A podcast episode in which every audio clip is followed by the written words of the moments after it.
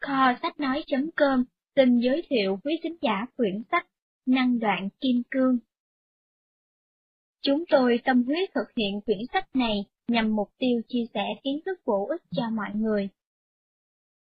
Vì thế, nếu quý vị nào download, sao chép, giới thiệu, chia sẻ audiobook này cho bạn bè, người thân của mình, thì chúng tôi rất cảm kích. Nhưng mong quý vị tuyệt đối không buôn bán những file audiobook này để thu lợi cá nhân, làm mất đi ý nghĩa tích cực mà chúng tôi muốn đóng góp cho xã hội. Xin trân trọng cảm ơn quý thính giả đã lắng nghe. Cảm ơn tác giả Cash Michael Rush và Lama Christy McNally, cùng với nhà xuất bản tri thức. Đặc biệt, cảm ơn công ty cổ phần giấy dán tường Á Âu đã tài trợ cho chúng tôi thực hiện quyển sách audiobook này. Công ty giấy dán tường Á Âu, 40 Nguyễn Hữu Cảnh, phường 22, quận Bình Thạnh, thành phố Hồ Chí Minh. Điện thoại 0919 888 798 0988 887798 gặp anh Nhân. Website www.phương.nam.club.com Website giấy dán tường Sài Gòn.net Năng đoạn kim cương, mục tiêu thứ ba, chương 14 Công cụ quản trị tối hậu.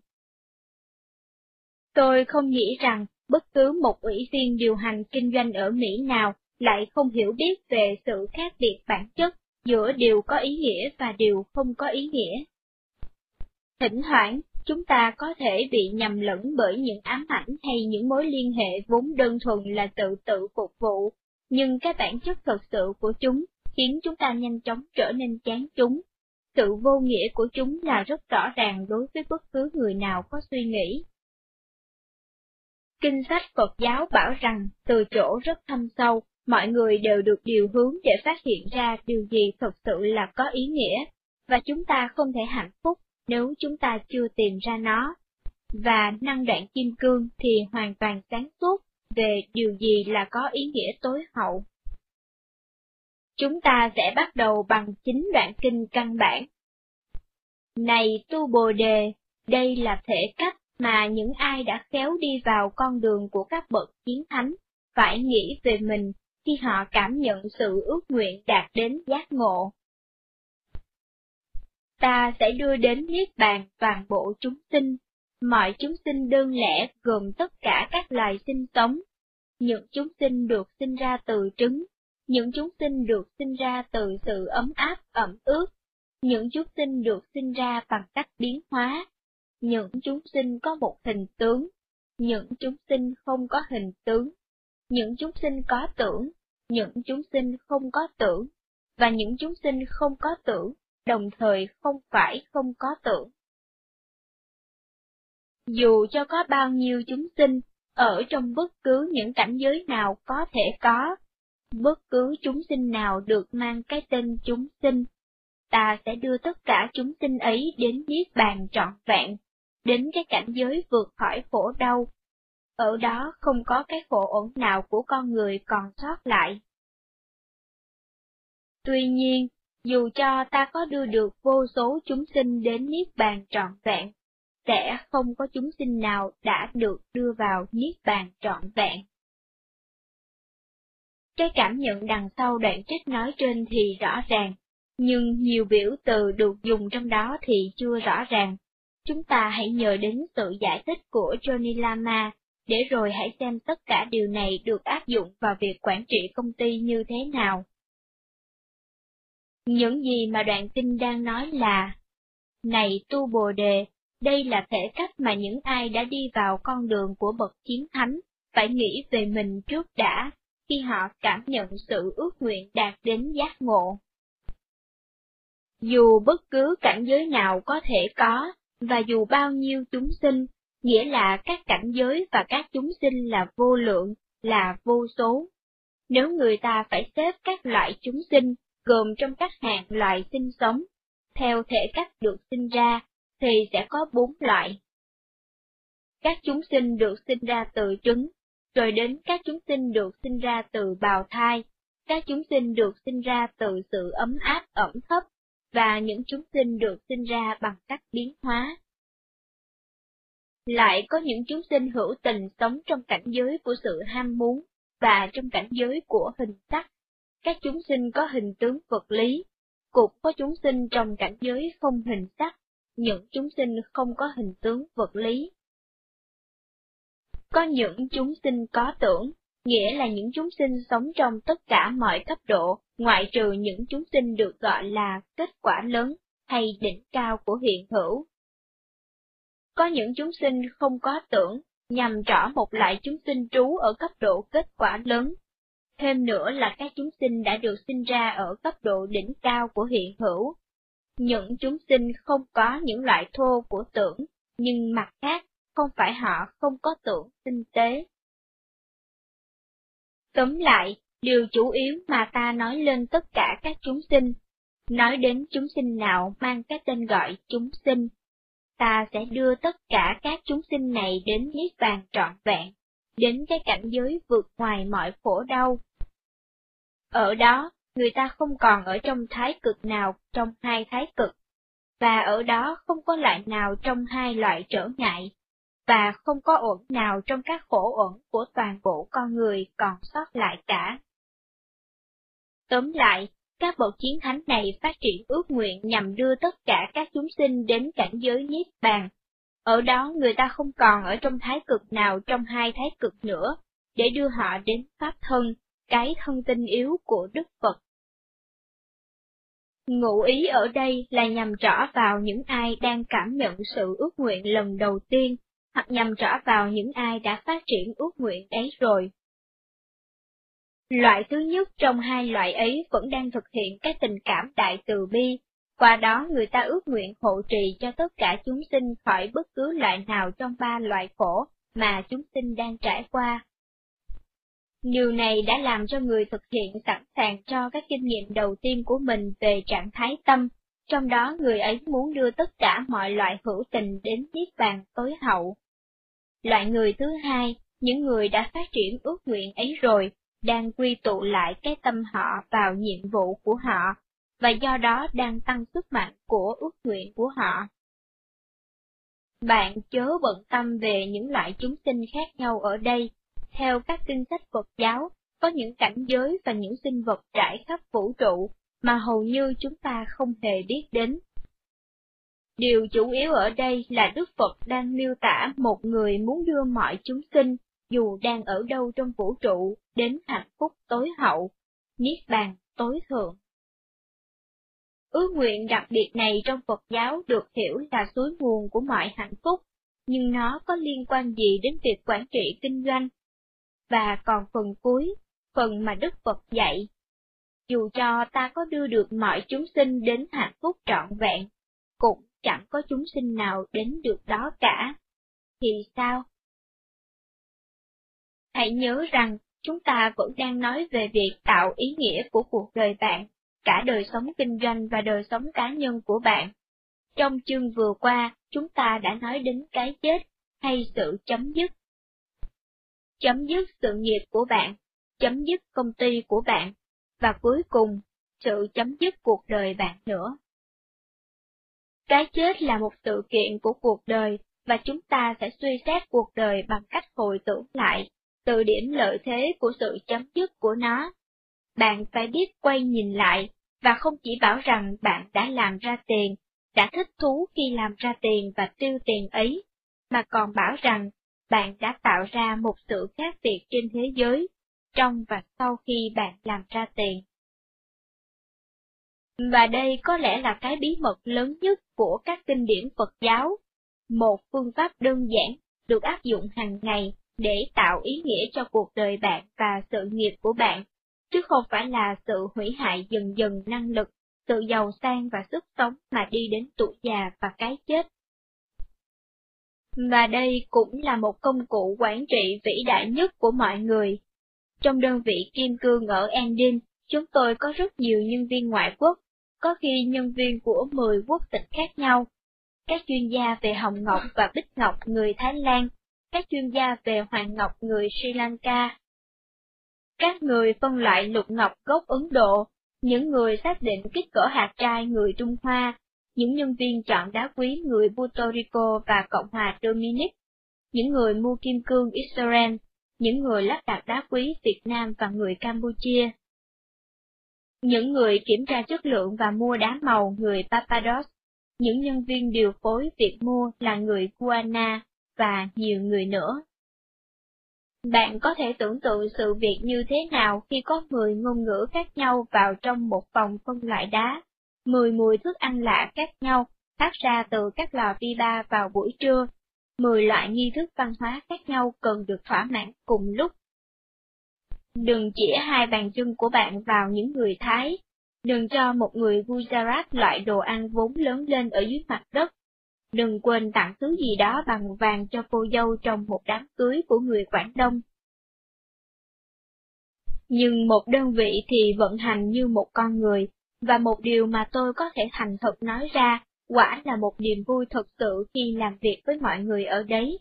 Mặc dù có một sự khác biệt rất lớn về các căn bản của chúng tôi.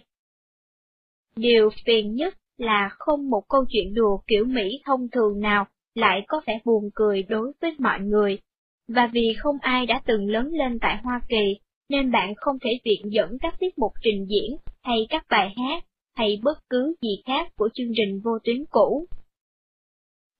Mặc dù có những khoảng cách rõ rệt và không được nói ra, chúng tôi đã vượt qua bằng sự cảm nhận thâm sâu về tình thương yêu và sự tôn trọng lẫn nhau. Điều này làm cho đơn vị vận hành như một bộ máy được bôi dầu mỡ trơn tru. Có được điều này là nhờ sự vắng mặt của những vấn đề cá nhân, vốn đã có thể xảy ra nhưng lại chưa bao giờ xảy ra.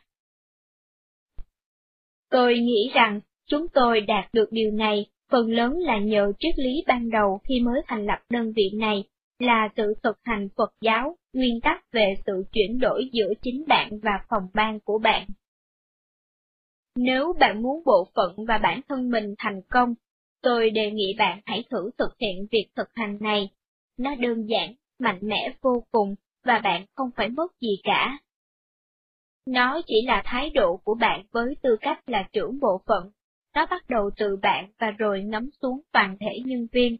Không cần có các bạn ghi nhớ, các thông báo, các cuộc họp. Điều mà Đức Phật đang dạy ở đây là hạnh nguyện được giác ngộ, có sự chuyển đổi giữa bạn và những người khác ở điểm cốt lõi của nó. Nó bao gồm ba bước chủ yếu, và bước thứ ba chính là việc trả lời cho câu hỏi tại sao Đức Phật bảo, không có ai đến đó khi bạn đưa mọi người đến đó. Sự thực hành thâm sâu này đã có từ hơn 2.500 năm rồi, chúng ta sẽ trình bày nó ở đây theo cách cổ điển, nhưng với những dẫn chứng thực tế hiện đại. Tôi muốn gọi bước thứ nhất là phương pháp Jamba. Jamba là một vị sư Tây Tạng trẻ tuổi, rụt rè, sống trong một tu viện Mông Cổ nhỏ, nơi tôi đã trải qua nhiều thời gian tu học, tại New Jersey. Ông nấu nướng, cắt cỏ, chăm sóc các vị lạc ma già và làm cả triệu công việc vị tha khác, liên tục và thầm lặng. Ông sử dụng phương pháp chăm ba mỗi khi một người khác xuất hiện trong cái bếp nhỏ cạnh phương trượng của vị trụ trì. Ông áp dụng phương pháp này nhằm vào bạn mà bạn không bao giờ biết. Ông mở cửa với một nụ cười tươi bao phủ lên khuôn mặt bạn bằng ánh sáng ngời của ông, nhưng ông đã bắt đầu làm điều ấy rồi. Điều ấy là gì? Jamba được đào luyện tại tu viện của chúng tôi ở Seramay, bây giờ được đặt lại tại Ấn Độ, và ông được hai vị thầy giỏi nhất. Hai vị lạc ma cao cả tên là Geshlotha và Gestonten Tenjin dạy dỗ. Vào giây phút bạn bước vào, ông đã mời bạn ngồi trên một cái ghế ở bàn nhà bếp, và ông thì quanh quẩn bên lò bếp và tủ lạnh, để sửa soạn cho bạn thứ gì để uống hay ăn nhẹ, trong khi bạn đang trình bày tại sao bạn lại đến thăm tu viện. Trong khi ông bước quanh phòng, ông chú ý đến đôi mắt bạn và ngôn ngữ của thân thể bạn. Khi đôi mắt bạn lướt qua căn phòng, chúng có dừng lại và đậu vào cái ấm đun nước đặt trên lò, hay có chần chừ ở tủ lạnh khi ông đưa tay với cái tay cầm hay không? Tức là bạn muốn thứ gì đó nóng để uống, hay thứ lạnh, có một tô kẹo trên bàn bếp và xa hơn là một đĩa bánh quy, luôn luôn có một bình súp bên lò bếp, mắt bạn thường quay trở lại thứ nào nhiều nhất. Trong vòng ít phút, Tramba đã hoàn toàn hiểu được bạn. Ông biết bạn thích trà hay cà phê, nóng hay lạnh, dùng với sữa hay với đường, hay không sữa không đường, bánh quy hay bánh xốp, hay mì sợi, và một tá chi tiết khác về những gì bạn thích và không thích.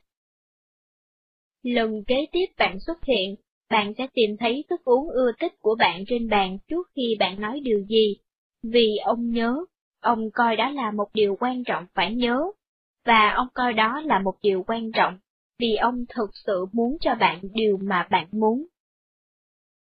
Tóm lại, phương pháp Jamba là tập quan sát thật tinh ý về những gì mà những người khác cần hay ưa thích. Chính nhờ thế mà bạn có thể cho họ những gì mà họ muốn nhất. Điều này nghe có vẻ hơi ngây ngô, nhưng sự thực tập đơn giản về việc dùng thời gian để tự giáo dục chính bạn về những gì mà những người khác ưa thích và mong muốn, có một tác dụng thâm sâu vào toàn bộ thế giới kinh doanh của bạn. Bản chất của việc kinh doanh và bản chất của đời sống công ty là các ủy viên hội đồng quản trị tập trung vào những vấn đề trực tiếp. Họ được mong đợi hoàn thành công việc với tư cách những cá nhân, và bản thân họ được tưởng thưởng như là những cá nhân. Lần cuối cùng bạn và một phó giám đốc khác cùng được hưởng một số tiền nhân dịp lễ, vì cả hai cùng làm một công việc tốt là khi nào? Quan điểm tập trung cá nhân này khiến cho chúng ta tập trung vào chính chúng ta, mà quên đi việc lưu ý đến những người khác. Phương pháp Chamba, cái phần đầu tiên của sự trao đổi giữa mình và những người khác, đưa chúng ta ra khỏi sự hội tụ vào chính chúng ta, khiến chúng ta khởi sự vào cái quá trình của sự nhạy cảm đối với những người khác. Điều này có đủ thứ lợi lạc trực tiếp đối với tiến trình của công việc và đối với tài chính của bạn. Nó cũng gieo một số dấu ấn mạnh mẽ và lợi lạc nhất có thể có trong tâm bạn. Sau đây là cách chúng ta áp dụng trong hoàn cảnh công ty. Khi bạn đi khắp phòng ban của bạn, hãy chăm chú nhìn những nhân viên làm việc cho bạn. Hầu hết chúng ta cho rằng phải là một chuyên gia về tài chính điều hành hoạt động của chúng ta, về những quy định nghề nghiệp quan trọng ảnh hưởng đến việc kinh doanh, và về tình trạng các nhà cung cấp dịch vụ và nguyên liệu mà chúng ta tuyệt đối cần để tạo ra sản phẩm. Ý nghĩa ở đây là giờ đây bạn cần huấn luyện một cách có ý thức để trở thành một chuyên gia về việc ý thức được những gì nhân viên của bạn ưa thích và không ưa thích. Ở đây chúng ta đang nói về mọi thứ, mọi chi tiết làm cho họ hạnh phúc. Họ pha cà phê của họ như thế nào, Họ thích đặt loại đệm nào trên ghế của họ, họ ưa chuộng loại bút nào, họ có bao nhiêu đứa con, tên của các đứa con là gì, và chúng khỏe mạnh thế nào, kỳ nghỉ vừa qua của họ thế nào, và họ đã đi đâu, họ có thích thú với kỳ nghỉ ấy không? Rồi bạn ngồi trong văn phòng của bạn và ghi nhớ các chi tiết này về từng người gần gũi bạn. Nếu thấy cần ghi chép thì hãy ghi chép. Tôi thấy có một máy vi tính sách tay rất hữu ích cho việc này. Bạn có thể mở một thư mục và ghi lại những gì mà bạn đã biết được và xem lại trên đường từ chỗ làm về nhà. Sự thực tập này thế nào cũng đưa đến một số tiến bộ nào đó trong cách cư xử của bạn đối với người khác, dù cho đấy chỉ là việc trao cho họ viên đường hóa học thay vì viên đường thường vào lần sắp tới, khi bạn đứng cạnh họ ở chỗ bình cà phê. Trong sâu thẳm, người ta thực sự chú ý đến loại hành động này theo một khía cạnh nào đó.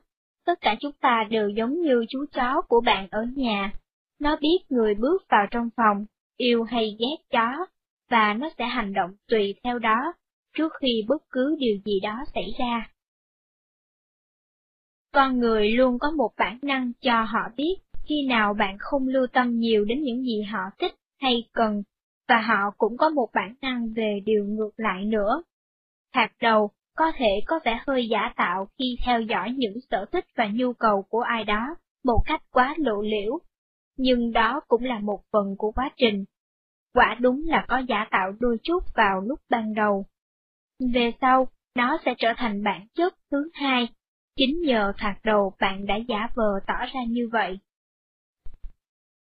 Quả thực là hầu hết các nhân viên của bạn thật sự thích bạn cho họ một kỳ nghỉ 6 tuần, hay tăng gấp đôi lương cho họ. Nhưng đây không phải là những loại ưa thích và không thích mà chúng ta đang bàn.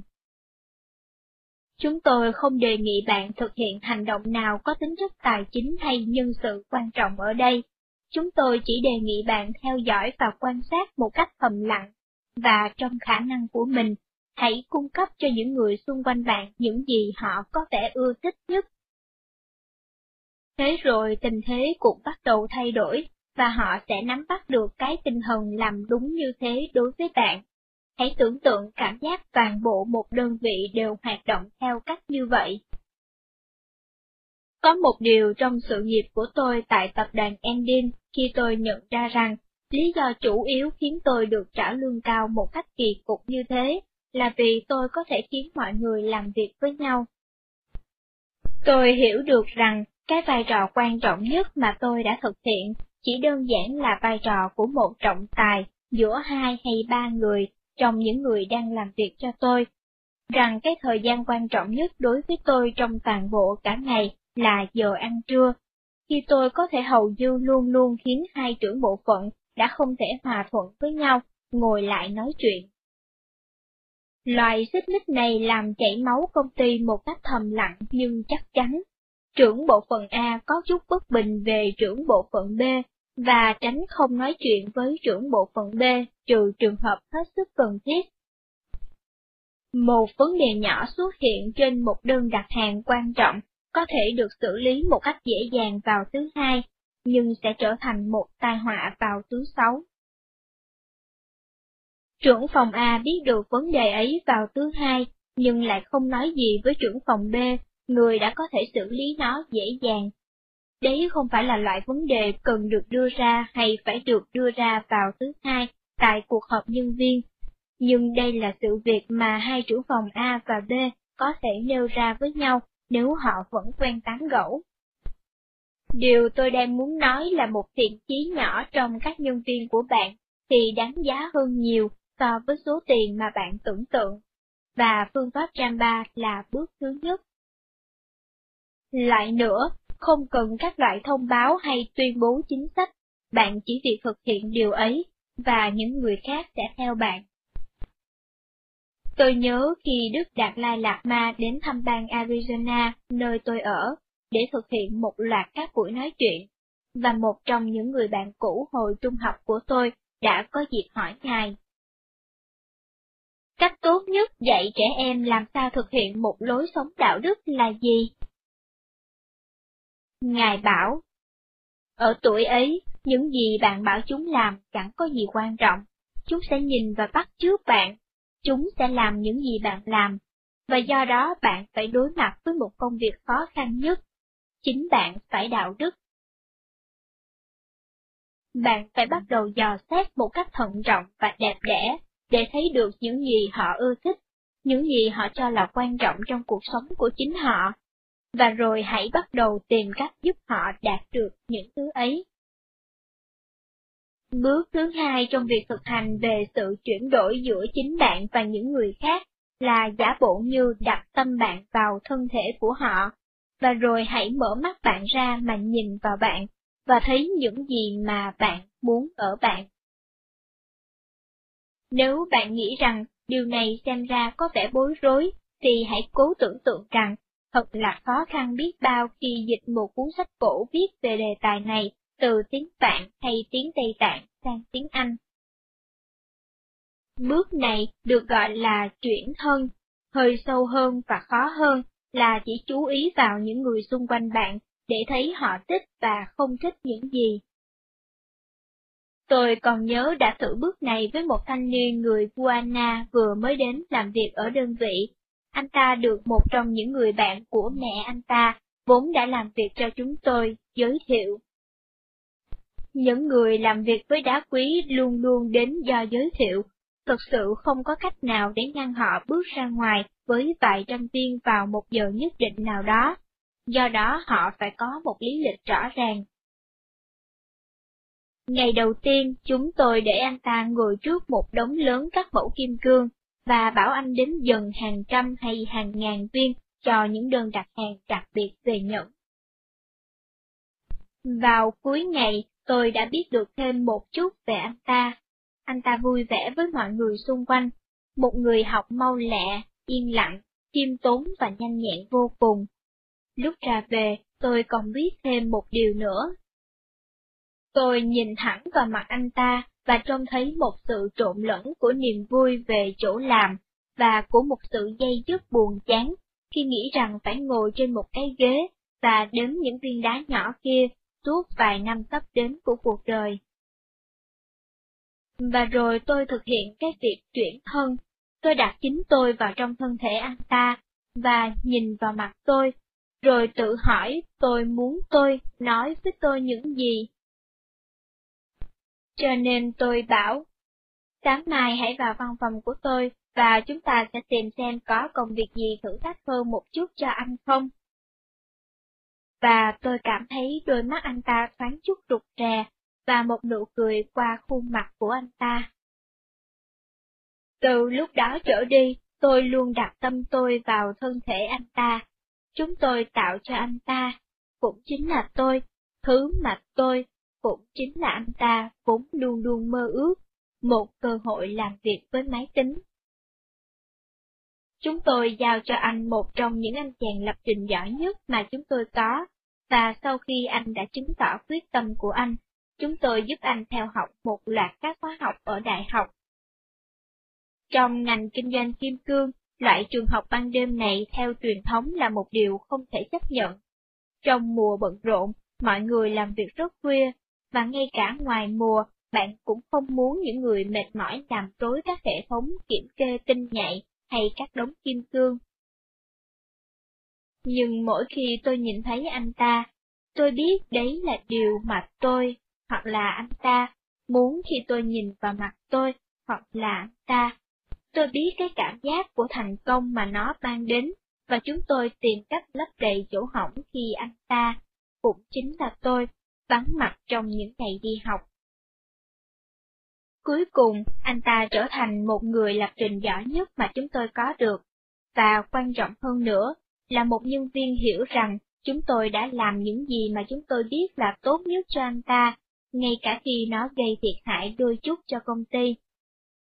Bằng cách này, chúng tôi đã tạo ra một con người có thể thực sự cống hiến khi thời điểm quyết định đến, và có thể suốt ngày tìm kiếm các cách để giúp đỡ công ty và những người xung quanh. Bạn không thể đánh giá bằng tiền những nhân viên như vậy. Họ chạy khắp phòng ban và luôn luôn tìm cách giải quyết êm xuôi các vấn đề về đơn đặt hàng, về hệ thống hay về con người trước khi bạn nghe đến chúng. Và cuối cùng, khi bạn đã đi đến chỗ chấm dứt sự nghiệp và quay nhìn lại, bạn sẽ chẳng nhớ về doanh số bán những dự án đã hoàn thành hay bản tổng kết lời lỗ. Bạn sẽ nhớ lúc bạn nhìn vào khuôn mặt của người thanh niên ấy đang nhìn lên khuôn mặt bạn, và biết rằng bạn đã cho anh ta thứ gì đó quý báu đối với toàn bộ cuộc đời của anh ta. Nếu bạn cứ duy trì loại suy nghĩ này, loại suy nghĩ đặt chính bạn vào thân thể các nhân viên, và nhìn vào chính bạn để mong được giúp đỡ, bạn sẽ tìm thấy một niềm hạnh phúc vô bờ đang lớn lên trong bạn, sự hài lòng sâu xa mà bạn có được vào những lúc hiếm hoi và đặc biệt. Nhưng nếu bạn càng duy trì suy nghĩ ấy thì cảm giác ấy càng đến với bạn thường xuyên hơn. Thực ra, đây là một dấu hiệu cho biết rằng công việc của bạn đang mang một ý nghĩa thực sự. Tôi nghĩ rằng điều quan trọng nhất là phải lưu ý loại suy nghĩ này không chỉ đúng, mà còn có lợi nhất nữa. Vì bộ phận và công ty của bạn bắt đầu vận hành bởi những người thật sự quan tâm, vì bạn đã quan tâm đến họ như là bạn quan tâm đến chính mình. Tiền bạc và hạnh phúc, bạn vừa có thể có cái bánh, vừa có thể ăn nó nữa. Bạn đã sẵn sàng cho bước cuối cùng chưa? Điều này đòi hỏi một số thực hành, và điều quan trọng là bạn cần thực hiện hai bước đầu trước khi thử nó. Nhưng đừng nghĩ rằng nó không đáng thử. Đó là sự phát triển cuối cùng của sự thực hành về việc chuyển đổi giữa chính bạn và những người khác, và thật ra, theo kinh điển Phật giáo, đó là sự phát triển cuối cùng của trái tim và trí óc con người. Điều ấy thật khó làm, chỉ muốn làm điều đó không thôi đã là khó. Nhưng không có gì trên đời có thể làm cho bạn trở thành một giám đốc điều hành thành công hơn và một con người thành công hơn. Chúng ta gọi bước thứ ba này là thủ thuật dây thần. Bạn có thể thực hiện nó đối với bất cứ nhân viên nào của bạn. Chỉ cần một ngày nào đó bước tới và đứng bên cạnh một người nào đó tại bàn làm việc của cô ta. Hãy giả bộ rằng bạn có trong tay cái dây thòng lọng to lớn của Roy Rogers, và bạn thả nó xuống nền nhà, quanh hai người, nó bao quanh bạn và cô ta. Bây giờ hãy tưởng tượng cả hai người là một. Bạn thấy đấy, trong hai bước đầu tiên, chúng ta đã thực hiện một số điều khá cơ bản về cách tập quan sát và suy nghĩ về những gì mà những người xung quanh bạn thực sự thích chúng ta cũng đã đi đến chỗ chúng ta có thể chuyển thân với ai đó, và nhìn vào chính chúng ta, và thấy những gì mà chúng ta, tức là họ, đã mong muốn nhất từ chúng ta. Nhưng, vẫn còn có sự phân biệt giữa bạn và tôi. Đó là vấn đề tôi quan sát bạn, hay tôi cố gắng đặt mình vào thân thể bạn. Với bước 3, chúng ta đưa việc thực hành sự chuyển đổi giữa chính bạn và những người khác đến một cấp độ hoàn toàn triệt để hơn. Bạn là nhân viên của bạn, và anh ta hay cô ta là bạn. Các bạn là một người. Trong bước thứ ba này, tâm của bạn đã hoàn toàn vỡ tung ra khỏi cái thể cách quy ngã của rất nhiều giám đốc điều hành kinh doanh. Cái thể cách thực sự rất vị kỷ, vốn rất được khuyến khích bởi hệ thống tưởng thưởng thông thường trong môi trường kinh doanh hiện đại. Giờ đây, vấn đề không phải là sự nhận tiền thưởng của tôi, thậm chí cũng không phải là người ấy nhận tiền thưởng, mà vấn đề trở thành, chúng ta có thể nhận tiền thưởng của chúng ta như thế nào? Ở điểm này, bạn đi sâu vào trong tâm của những người đang làm việc cho bạn, đến nỗi bạn đang thực sự xem phúc lợi của bạn và của họ là một và cùng một thứ. Điều đó cũng như thể là bạn đã trở thành một anh em song sinh với ai đó.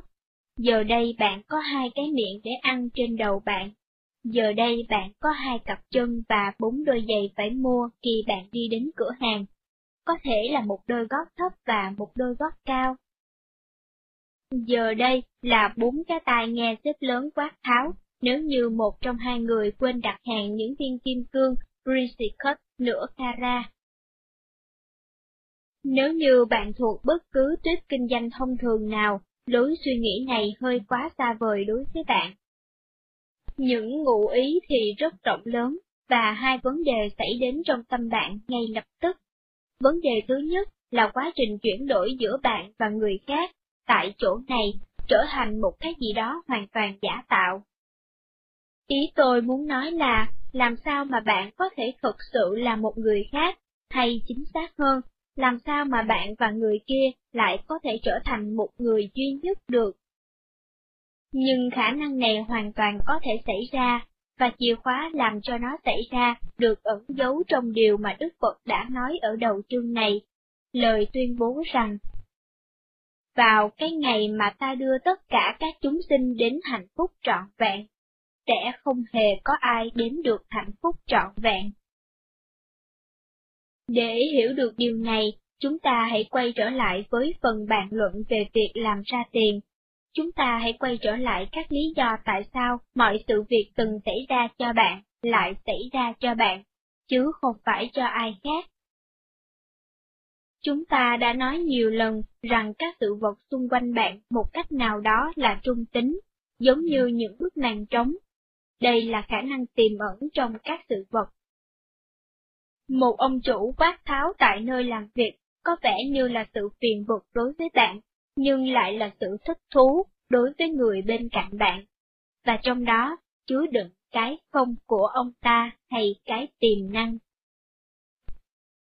Nghĩa là về cơ bản, ông ta thì trung tính, và dù cho tôi có cảm nhận ông ta là thích thú hay phiền bực, dù tôi có hiểu những âm thanh và những tình huống đến với tôi như là điều gì đó tốt hay xấu, thì tất cả không phải là cái gì đó phát xuất từ phía đó, từ ông ta. Đúng ra, đó là một chức năng của các dấu ấn trong chính tâm của tôi, những dấu ấn mà trong quá khứ tôi đã đặt vào trong chính tiềm thức của tôi bằng cách hành động tích cực hay tiêu cực đối với những người khác. Và những dấu ấn này giờ đây đang nổi lên trong tâm ý thức của tôi và đang tô màu, hay còn hơn thế nữa, đang thực sự tạo ra thể cách mà tôi thấy thế giới của tôi. Ông chủ quát tháo kia chính là một mẫu nhỏ của cái thế giới ấy. Hãy quên ông chủ quát tháo trong chốc lát, hãy quay trở lại con người đáng thương đang bị quát tháo, hãy quay trở lại tôi. Nếu tất cả chữ này về khả năng tiềm ẩn trong các sự vật, và về những dấu ấn mà tôi đã gieo trong tâm tôi để nhìn thấy, là thật, thì tôi chính là ông chủ đang quát tháo. Tức là, cái thể cách mà tôi nhìn thấy chính tôi được điều động cái thể cách mà tôi nhìn thấy ông chủ quát tháo kia. Tôi nhìn thấy chính tôi theo cái thể cách mà tôi đang là, theo cùng những loại lý do, khiến tôi nhìn thấy ông ta theo cách mà ông ta đang là. Tôi nhìn thấy chính tôi như là tôi nhìn thấy chính tôi do bởi các dấu ấn trong tâm tôi, xuất hiện trong cái tâm ý thức của tôi, nảy nở và quyết định những gì mà tôi nhìn thấy. Điều quan trọng ở đây là phải hiểu được rằng chúng không chỉ quyết định cái thể cách bạn nhìn thấy chính bạn, mà còn quyết định chính các sự việc bạn nhìn thấy chính bạn. Tức là, bạn xác định chính bạn như bạn xác định, bạn vẽ ra những ranh giới giữa chính bạn và những sự vật khác, những người khác, chỉ bởi những thói quen và những dấu ấn trong quá khứ ở tâm bạn. Bạn quen với lối suy nghĩ về chính bạn như là một người dừng lại chỉ ngang lớp da, và do đó bạn gieo những dấu ấn mà sau này làm cho bạn nhìn thấy chính bạn theo cách ấy. Bạn kết thúc ở nơi nó kết thúc, không phải vì nó là một chỗ tự nhiên để kết thúc, mà chỉ vì đó là nơi mà bạn quen kết thúc. Trước đây, chúng ta đã nói đôi chút về điều này, chỉ bằng một chút suy nghĩ, bất cứ ai cũng có thể nhìn thấy rằng nơi mà tôi kết thúc và họ bắt đầu là một vấn đề hết sức nan giải.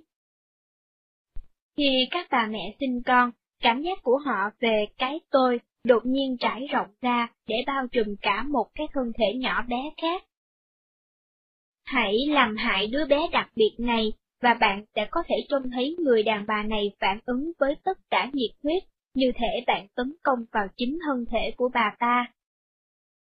Những người bị bệnh tiểu đường nghiêm trọng thì hành động ngược lại, bàn chân của họ xuất hiện những chỗ đau, những chỗ đau trở thành hoại thư, còn các bác sĩ bảo họ phải cắt bỏ ống chân, nếu không thì chết.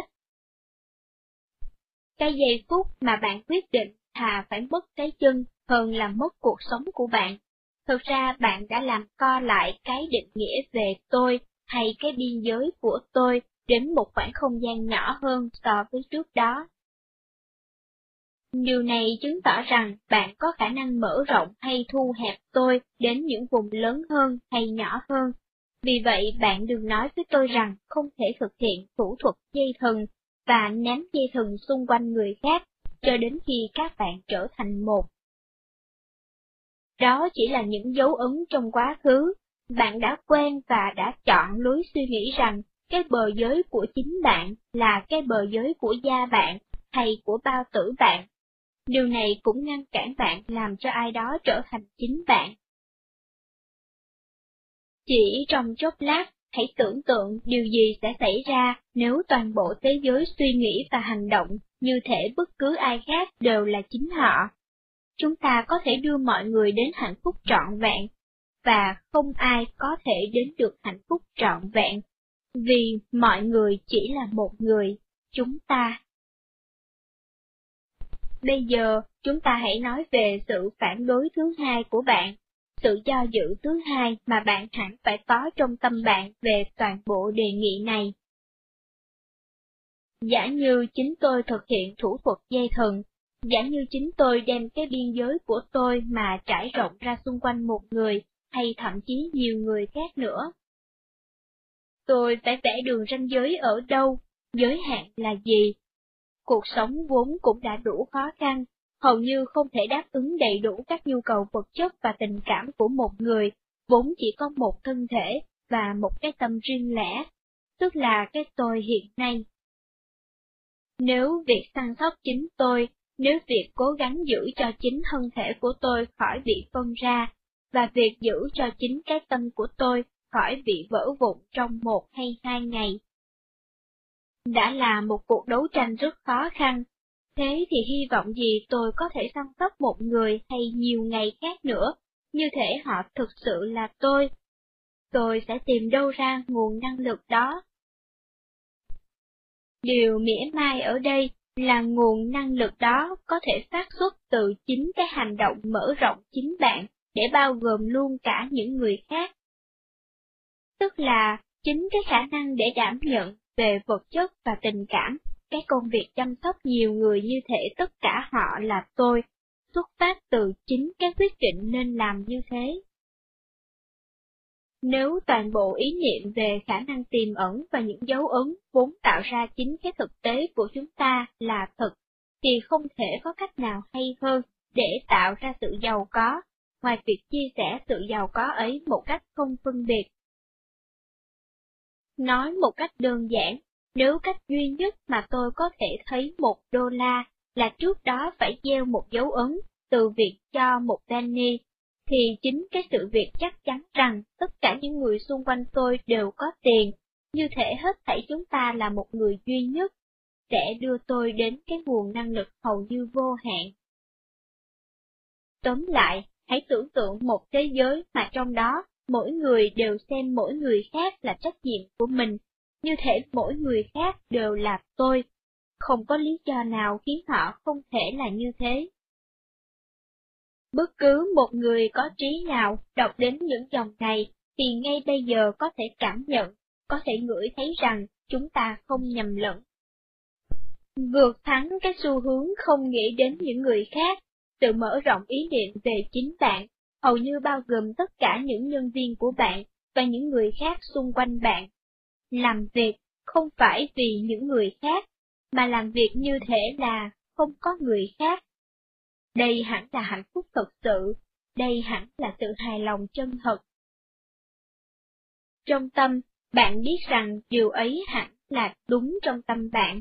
Bạn biết nên thực hiện điều ấy ngay bây giờ, và bạn biết rằng nếu bạn trải qua toàn bộ sự nghiệp và cuộc đời của bạn theo cách này, chủ tâm nỗ lực làm việc vì điều tốt của những người xung quanh, nhiều như là bạn làm việc cho chính bạn, và rằng bạn có thể quay nhìn lại một cách tự hào, vì đây là ý nghĩa chân thật của một đời người.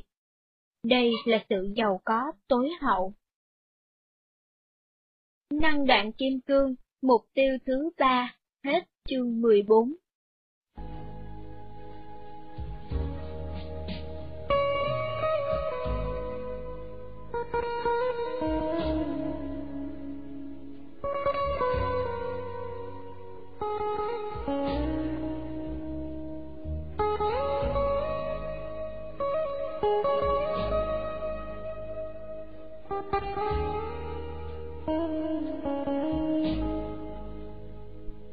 Kính thưa quý thính giả, chúng tôi xin phép gián đoạn chương trình ít phút để nhắn gửi thông điệp từ khoa sách nói.com. Thời gian vừa qua, khoa sách nói rơi vào khó khăn tài chính, tưởng chừng phải đóng cửa website.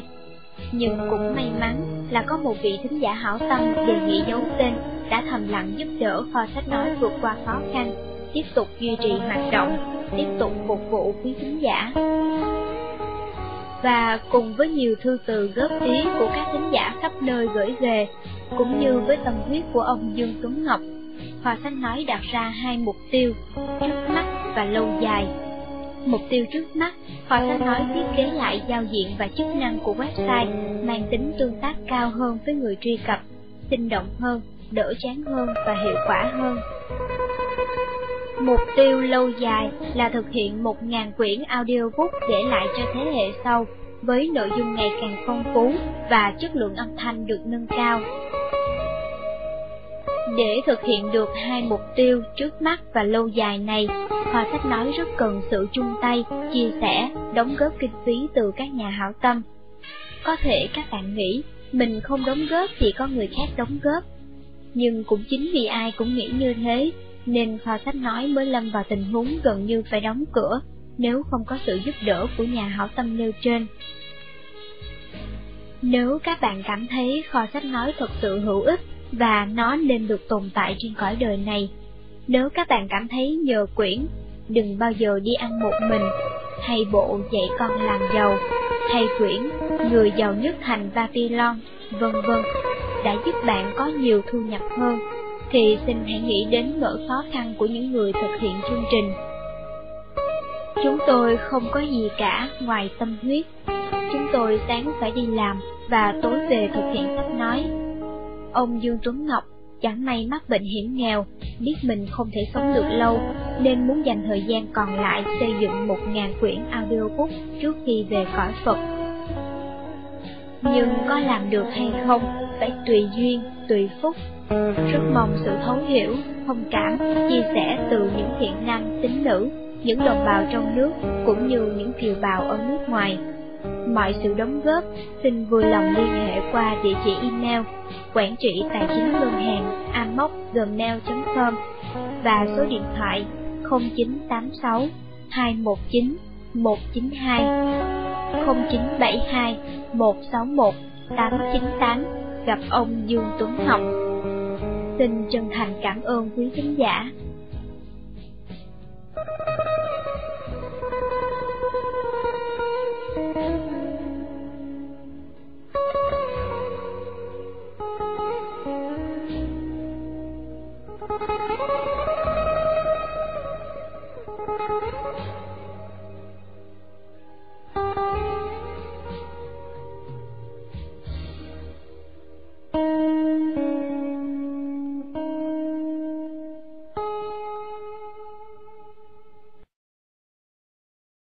Chương 15 Suối nguồn thật sự của thịnh vượng hay kinh tế học vô giới hạn Nếu bạn nghĩ đến toàn bộ khái niệm về mọi hệ thống kinh tế từ chủ nghĩa tư bản đến chủ nghĩa cộng sản, thì tất cả đều rút lại đến chỗ chúng ta chia sẻ các tài nguyên, sự giàu có của chúng ta như thế nào.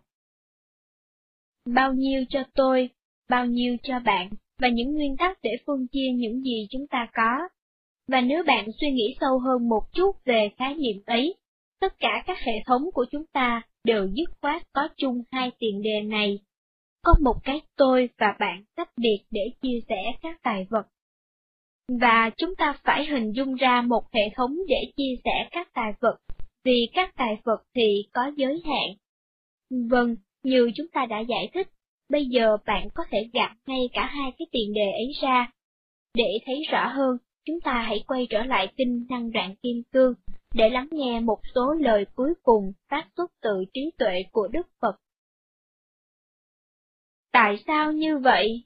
Này tu Bồ Đề, hãy nghĩ đến hàng núi công đức được thu thập bởi bất cứ vị chiến thánh nào thực hiện hành động bố thí không do dự. Này tu Bồ Đề, công đức này không phải là thứ gì đó mà ông từng có thể dễ dàng đo lường được. Như thường lệ, chúng ta hãy nhờ vào sự giải thích lời dạy trên của Johnny Lama. Người ta có thể phải chấp nhận rằng một người còn bị kẹt trong xiềng xích của sự thủ chấp cái ý tưởng rằng các sự vật có một tính chất cố hữu nào đó của chính chúng, thì người ấy vẫn thu thập một núi lớn công đức qua những hành động bố thí hay những gì đại loại như thế. Nhưng giả sử một người tự giải thoát khỏi xiềng xích ấy và tiếp tục thực hiện cũng chính những hành động bố thí ấy, và chính những gì đại loại như thế. Công đức của người này chắc chắn sẽ lớn hơn trước rất nhiều. Và chính là để nhấn mạnh điểm này nên Đức Phật dạy. Tại sao như vậy? Này tu Bồ Đề, hãy nghĩ đến hàng núi công đức được thu thập bởi bất cứ vị chiến thánh nào thực hiện hành động bố thí không do dự. Công đức này không phải là thứ gì đó mà ông từng có thể dễ dàng đo lường được. Cái giới hạn của nó. Thực vậy, quả là hoàn toàn khó đo lường. Và Đức Phật dạy tiếp. Này tu Bồ Đề, ông nghĩ thế nào? Có dễ đo lường tất cả không gian trong vũ trụ về phía đông của chúng ta không? Và tu Bồ Đề đáp. Bạch Thế Tôn, không. Đức Thế Tôn lại bảo. Vậy thì có dễ đo lường tất cả không gian trong vũ trụ về phía nam của chúng ta, hay về phía bắc của chúng ta, hay ở phía trên chúng ta, hay phía dưới chúng ta, hay bất cứ phương nào ở giữa không? Có dễ đo lường tất cả không gian vũ trụ theo bất cứ phương nào trong mười phương từ chỗ chúng ta đang đứng đây không? Và Tu Bồ Đề đáp, Bạch thế Tôn, không. Cuối cùng, Thế Tôn dạy. Vậy thì, này Tu Bồ Đề, thật không hề dễ dàng khi đo lường hàng núi công đức được thu thập bởi bất cứ vị chiến thánh nào thực hiện hành động bố thí không do dự. Một số ý ở đây thì khá rõ, nhưng ít nhất cũng có một ý không rõ lắm. Trước hết, Đức Phật đang cố miêu tả cho chúng ta cái ý niệm rằng, công đức hay sự thiện lành hay năng lực của một số dấu ấn trong tâm có thể là vô giới hạn. Thứ đến, Ngài đang bảo rằng, để cho cái năng lực này là vô giới hạn, chúng ta, những doanh nhân chiến sĩ, phải thực hiện các hành động bố thí không do dự. Nhưng bố thí không do dự có nghĩa là cái quái gì, và một vị chiến thánh là gì nhỉ? Câu trả lời cho cả hai câu hỏi này là toàn bộ cái căn bản của cái mà chúng ta gọi là kinh tế học vô giới hạn. Chúng ta sẽ bắt đầu bằng bố thí không do dự. Đây quả đúng là một tổng kết của tất cả những ý niệm mà chúng ta đã bàn đến rồi. Bất cứ một doanh nhân giỏi giang nào cũng chấp nhận cái sự thật về tính ngẫu nhiên bề ngoài của các chiến lược kinh doanh. Đôi khi, một biện pháp tài chính thận trọng lại thất bại, và đôi khi nó lại là cách duy nhất để tiến hành mọi việc tốt đẹp.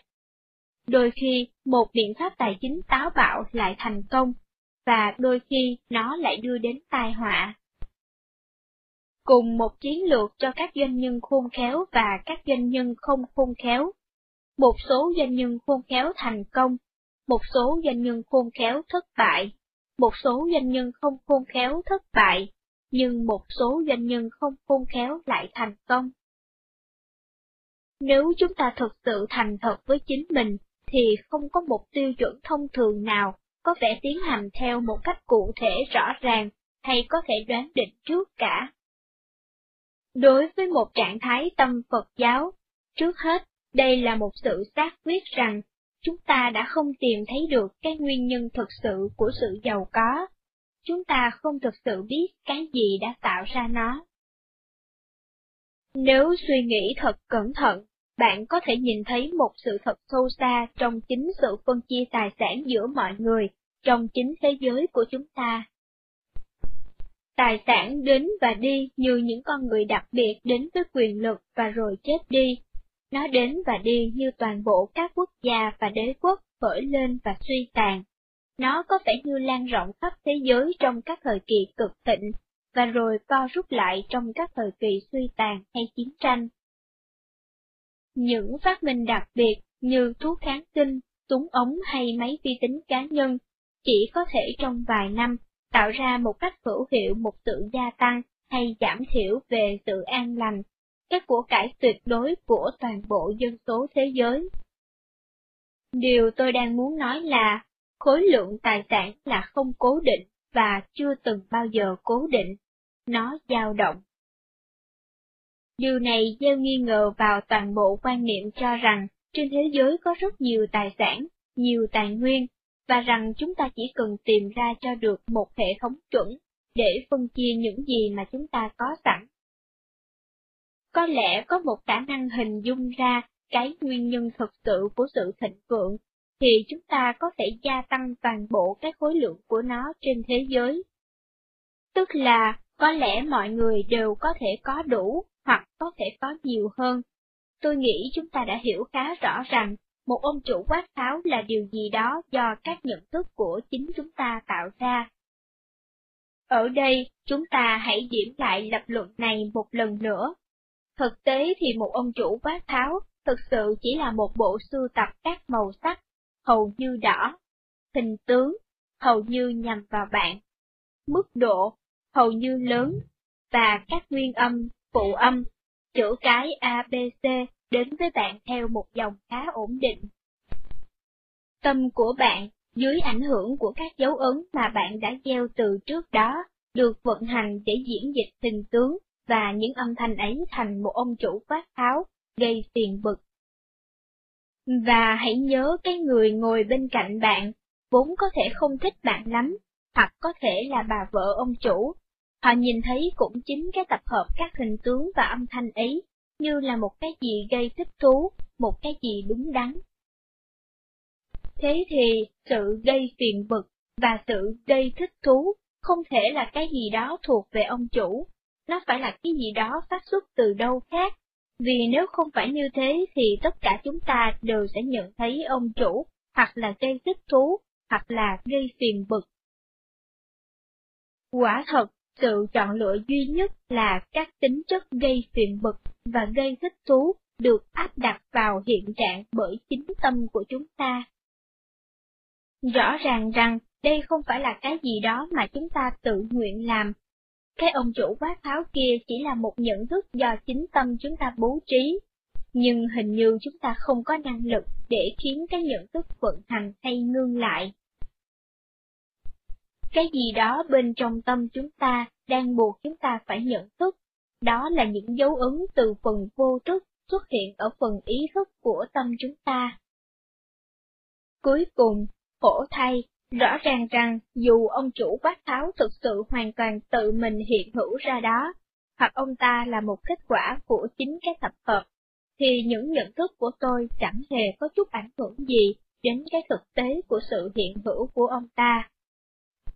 Tôi muốn nói, trong mỗi trường hợp trên, ông ta vẫn sắp cắt tiền thưởng kỳ nghỉ của tôi nếu ông ta khùng, hoặc sự khùng của ông ta là một tính chất cố hữu của ông, hoặc đó là cái gì đó mà tôi đang cung cấp từ chính cái tâm của tôi. Nhận thức được rằng ông ta như vậy là do sự nhận thức của tôi thì cũng không thay đổi điều gì sắp diễn ra vào lúc ấy, vì điều ấy đang xảy ra sẵn rồi. Nhưng thật ra, sự hiểu biết ấy giúp ích nhiều trong việc xác định tôi sắp phản ứng như thế nào đối với cái ông chủ quát tháo này.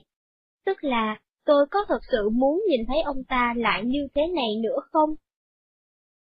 Vì điều duy nhất buộc tôi phải làm như thế là tôi có nên đáp lại ông ta bằng cùng cái thứ mà ông ta đang tuôn ra cho tôi giờ đây hay không? Điều duy nhất có thể tạo ra cái nhận thức về một ông chủ quát tháo là một dấu ấn về một ông chủ quát tháo. Và điều duy nhất có thể gieo một dấu ấn như thế trong tâm tôi là, bạn đoán ra rồi đấy, quát tháo lại ông chủ.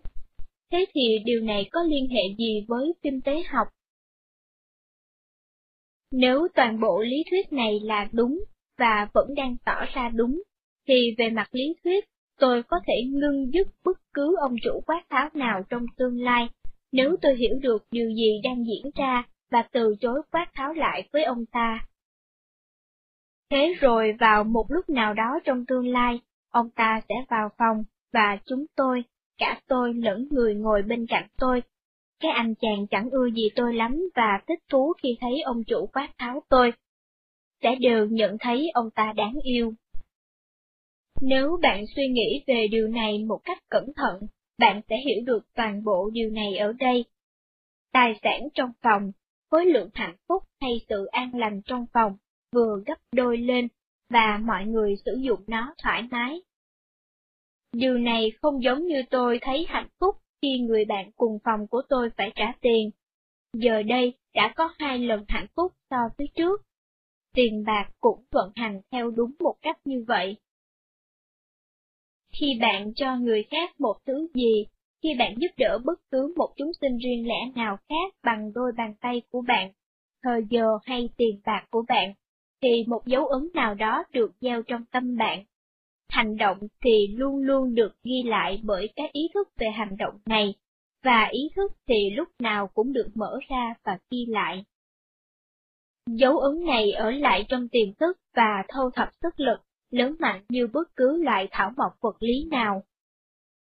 Vào một lúc nào đó, nó sẽ vươn lên vào trong cái tâm ý thức của bạn và tô màu, thậm chí cả tạo nên cái ấn tượng về thế giới xung quanh bạn, và thậm chí là cả bạn nữa. Những cuộc giao dịch và quyết định kinh doanh thì giống như một bức màn trống. Dù bạn có nhìn thấy chúng tiến hành hay không, chúng có thành công hay không, đều không được quyết định bởi những yếu tố bên ngoài như môi trường kinh doanh hay sự thông minh của bạn, hay khối lượng rủi ro mà bạn chấp nhận. Mà chỉ bởi những nhận thức về cuộc giao dịch hay sự quyết định được áp đặt vào bạn do những dấu ấn trong tâm bạn. Những yếu tố bên ngoài không quyết định sự thành công của các giao dịch hay quyết định của bạn, khổ thay lại rõ ràng từ nhiều bằng chứng. Chẳng hạn, từ những chiến lược kinh doanh như nhau lại không luôn luôn có hiệu quả như nhau. Hay nếu bạn suy nghĩ sâu xa hơn, một số sản phẩm mới thì thành công, một số sản phẩm cũ bắt đầu bị thất bại.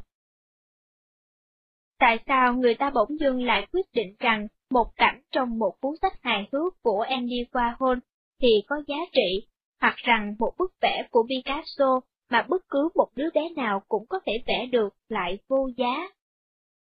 Tại sao một số bài hát hay tiết mục truyền hình ngốc nghếch lại trở nên ăn khách, trong khi những bài hát, những tiết mục có tư tưởng hơn lại thất bại ê chề?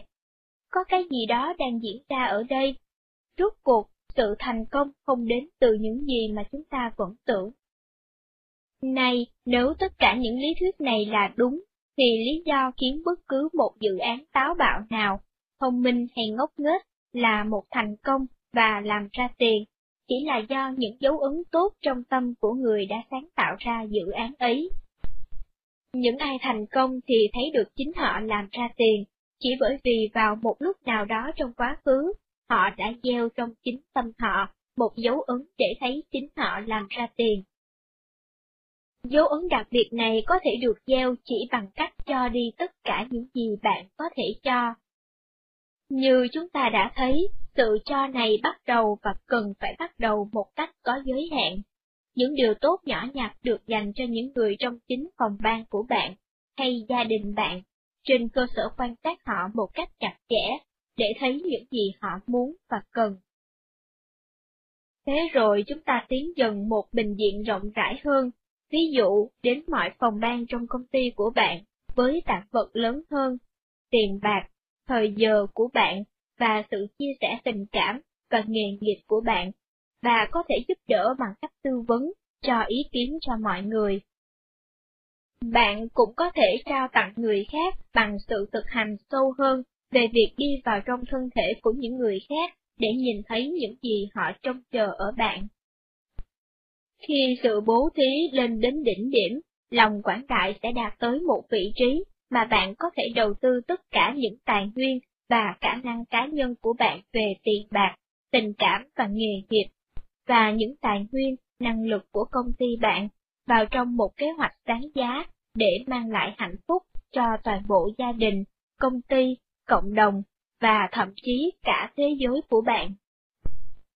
Vì bạn đã điều chỉnh lại một cách có ý thức các ranh giới của tôi để bao gồm tất cả họ, và về cơ bản, chính bạn đang chăm sóc một cái tôi giờ đây lớn hơn nhiều. Hãy nhớ rằng, bước cuối cùng này không thể được thực hiện thành công, và thực ra bạn không thể thực sự đảm bảo đạt đến sự thành công tối hậu về tiền bạc và về cá nhân được miêu tả trong cuốn sách này.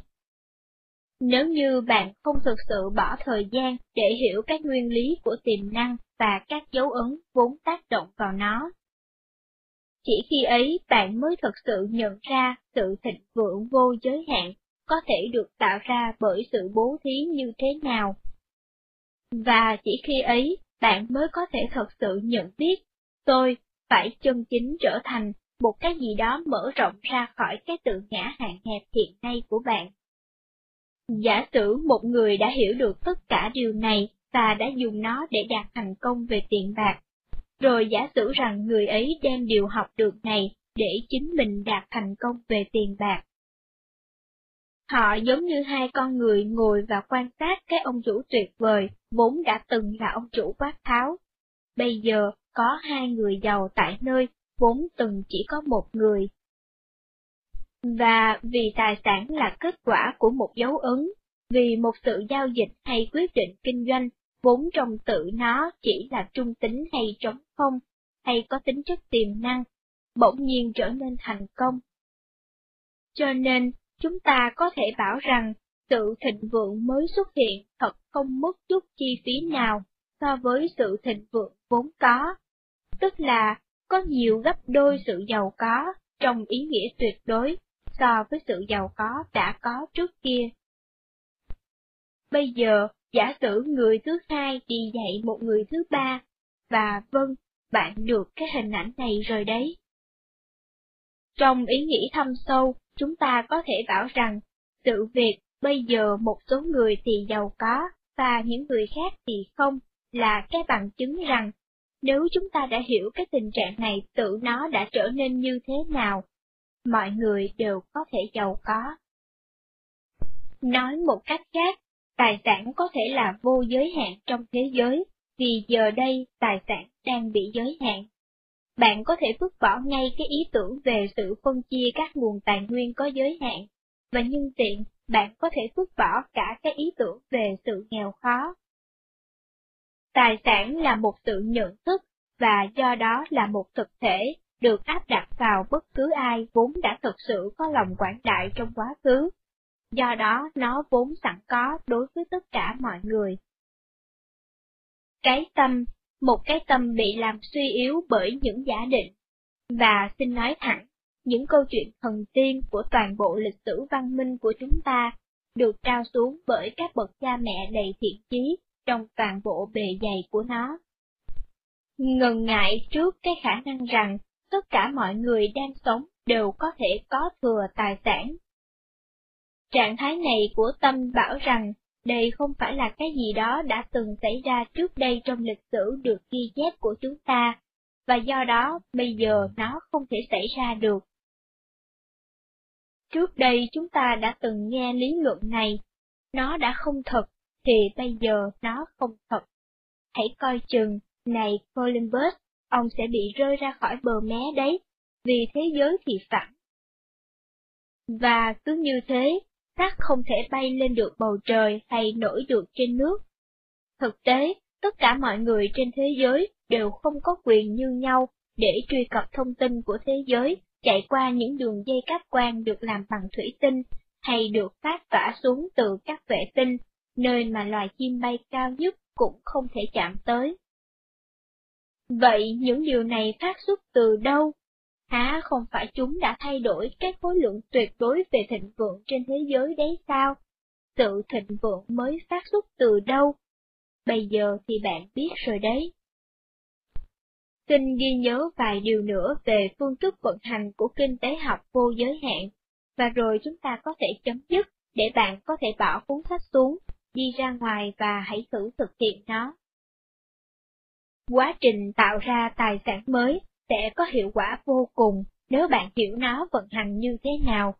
Tức là bạn phải đọc đi đọc lại cuốn sách này cho đến khi bạn thực sự có được một hình ảnh rõ ràng về các khả năng tiềm ẩn và những dấu ấn, chúng cùng nhau vận hành như thế nào.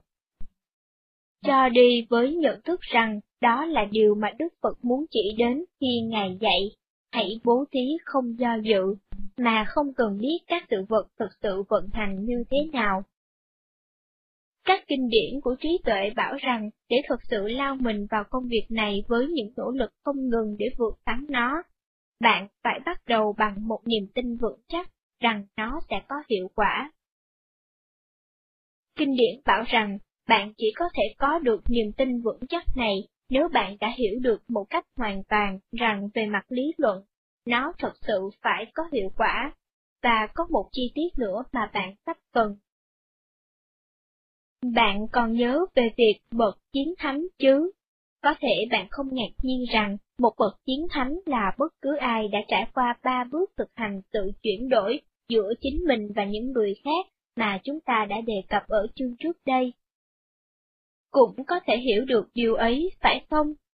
Người duy nhất có thể thực hiện sự bố thí cho những người khác đủ nhiều để gieo được các dấu ấn trong tâm của mình, để nhìn thấy một số lớn tài sản đến với họ sau này, phải là người đã thực sự không nhìn thấy sự khác nhau nhiều giữa chính mình và những người khác. Người có cơ hội tốt nhất để thực sự quảng đại đối với những người khác là một người đã hiểu được sự bí mật lớn nhất của cuộc đời, suối nguồn lớn nhất của mọi hạnh phúc. Một người hiểu được rằng chỉ làm việc vì một cái tôi, một cái miệng đơn lẻ và một bao tử thì thật đáng chán, đáng buồn và sai lầm vô cùng đối với toàn bộ mục đích con người của chúng ta. Thật là vui, thật là một niềm vui chưa được khám phá và phúc tận khi mở rộng chính bạn để bao gồm cả thân thể của những người khác, và rồi chăm sóc họ. Nếu tất cả những điều về khả năng tiềm ẩn và những dấu ấn là đúng, thì cách tốt nhất để chăm sóc những người khác sẽ là làm cho họ biết cách để chính họ trở nên giàu có, hưởng thụ sự giàu có, để làm cho sự giàu có này có ý nghĩa. Nếu bạn thực sự nghĩ về điều ấy, thì chính hành động chia sẻ tài sản theo cách này sự hiểu biết làm sao để tạo ra tài sản là cách thức hiệu nghiệm tuyệt đỉnh nhất để gieo hạt mầm trong chính tâm bạn cho sự giàu có mà bạn chưa từng tưởng tượng. Điều này phụ thuộc vào chủ đề về toàn bộ các hình thức của sự giàu có, vượt ngoài những gì mà chúng ta có thể tưởng tượng được. Giống như bước vào một khu vườn để tìm chỉ một bông hoa và rời đi với những báu vật mà ta đã không thể tưởng tượng được khi chúng ta bước vào. Nhưng đó là một đề tài cho sau này. Năng đoạn kim cương, hết. Kho sách nói.com xin trân trọng cảm ơn quý khán giả đã lắng nghe. Cảm ơn tác giả, dịch giả và nhà xuất bản tri thức.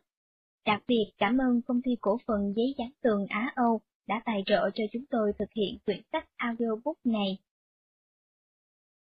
Công ty giấy dán tường Á Âu, 40 Nguyễn Hữu Cảnh, phường 22, quận Bình Thạnh, thành phố Hồ Chí Minh. Điện thoại 0919 888 798 0988 887798 gặp anh Nhân. Website giấy dán tường Sài Gòn.net Website www.phương nam club.com Người đọc Thùy Châu.